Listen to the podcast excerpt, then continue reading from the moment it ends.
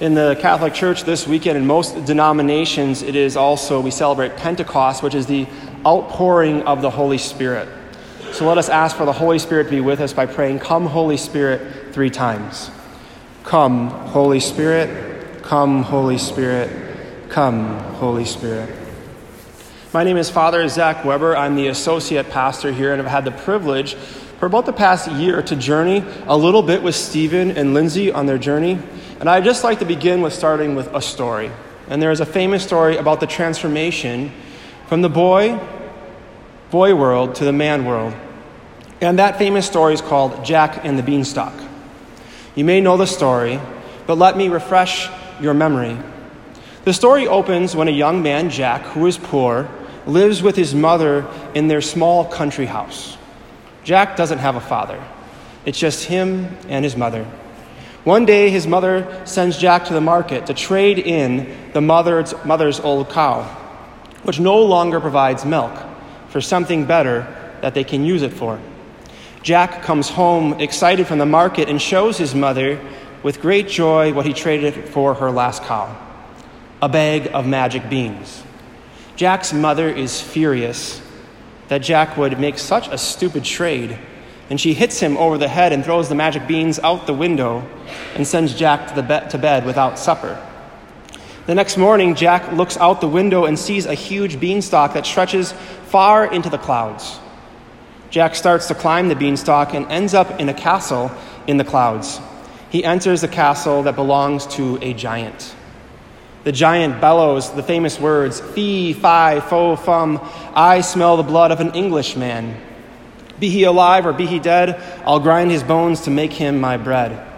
The giant chases Jack around the castle, but Jack is able to bring with him three key objects held, held three objects from the giant. The first thing he finds and he brings with him is a singing harp. The second is a golden goose, and the third is a princess held prisoner in the giant's castle. Jack grabs the spoils of his raid and escaping the giant, he climbs down the beanstalk back to his mother's house. The giant chases after Jack by climbing down the beanstalk after him. When Jack gets to his mother, mother's house safely, he grabs the axe, chops down the beanstalk. The beanstalk tumbles over, and the giant falls beneath to his death. Jack, the owner of his problems, now becomes Jack the giant slayer. Jack went up the beanstalk as a boy, living with his mother, without a father, uneducated, irresponsible, for trading his mother's only asset for a bag of magic beans. A very boyish behavior indeed. While up on the beanstalk, Jack has to face his fear and slay the giant, which represents the struggle for a boy becoming a man. As he leaves the castle, Jack gains three pillars that serve as a base for Jack becoming a man. The singing harp represents Jack's vocation, his calling in life, his work, the thing he must do to live his purpose.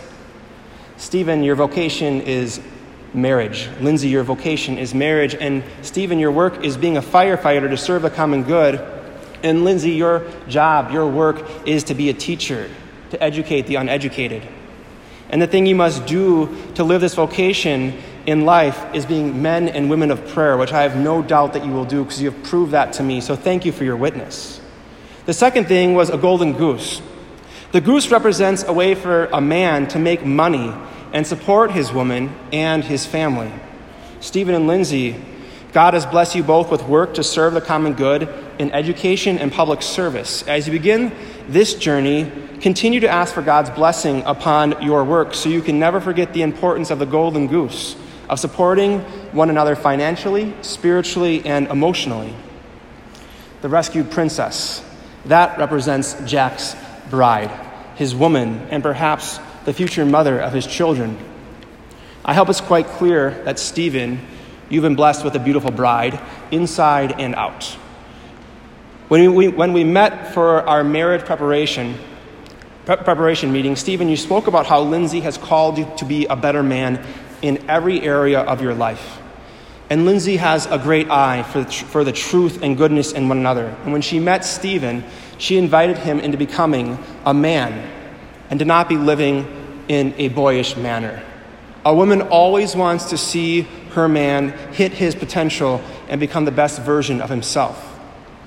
The pursuit of holiness in a man's life is manly, and women love to see their man push for greatness. It's a turn on for them. But as we heard in our first reading, it's not out of lust, it's for a noble cause. All women love ambition in a man, especially for the man they choose. And Lindsay, I think it's safe to say you have chosen well. And just as for Jack, it is the same for every man. He needs the three things above in his life to live. He needs a battle to fight, an adventure, an adventure to go on, and a beauty to win. But, but to get where we are today, it didn't come easily. You, have, you two have sacrificed cohabitation to not fall into the temptation of lust. You have sacrificed late, night, late nights of prayer by sharing your highs and lows, weekends away from one another, weeks away from one another, long nights of work, going on the weekend to remember retreat, and having suffered the difficulties of being away from one another throughout the months so Lindsay could get her dream job to be a teacher. And to get to where you are, I don't have enough time to go through that list, even to do it justice. But suffering and sacrifice must be a part of the mix we are all called to be, to model the life of love, which is the life of Jesus. Friends and family, we all must come to know and believe that suffering and sacrifice, without those two things, there will not be peace in our lives. The life of Jack and the Beanstalk teaches us that all of us need to face the giants and slay our problems within and with God's help. The battle is to be loved and to love. And what is love? In 1 John chapter 4 verse 8, we hear that God is love. And who is God? Jesus is God. So when we enter into the battle to love and be loved and to lay down our lives for one another, we must never forget that. But do not, you do not have to say anything strange with Jesus. Jesus is forward with who he is. Because without love, we hear in our, in our second reading today, without love, I am nothing, I am a resounding gong. Because we can replace the word love with the word Jesus because Jesus is God and God is love. So just as we hear love is patient, we can also replace that word with Jesus. Jesus is patient, Jesus is kind, he is not jealous, he is not pompous, he is not inflated, he is not rude. So as you go forward, let it be known that you both are called in the sacrament of marriage to become Jesus to one another, but also to the world. That is to become love to one another, so that every time you open your Bible and every time you read this passage from 1 Corinthians, you begin to read what you desire to become. As we hear, Jesus is patient and Jesus is kind. Stephen, God will bless you and will help you begin to see Christ in one another, for you'll, you'll begin to say, Lindsay is patient, Lindsay is kind. And Lindsay, the same goes for your husband to be as you continue to invite Jesus into everything, for love is not jealous, and you'll begin to say, Stephen is not jealous. He is not pompous, he is not inflated, he is not rude. But the Christian mystery of marriage is that it takes three to get married, to bring Jesus Christ into everything you do into hiking, motorcycle rides, hunting and fishing trips, at the dinner table, when you're doing dishes, when you're making love, when sorrow and pain seem to overwhelm your hearts. Always, always, always invite Jesus into the battles of everyday life. Invite love into everything. And that love, who is Jesus, who gives you a model by, of laying his life down for you so you can lay down your lives for one another. So your goal becomes to leave a legacy even more memorable than Jack and the Beanstalk.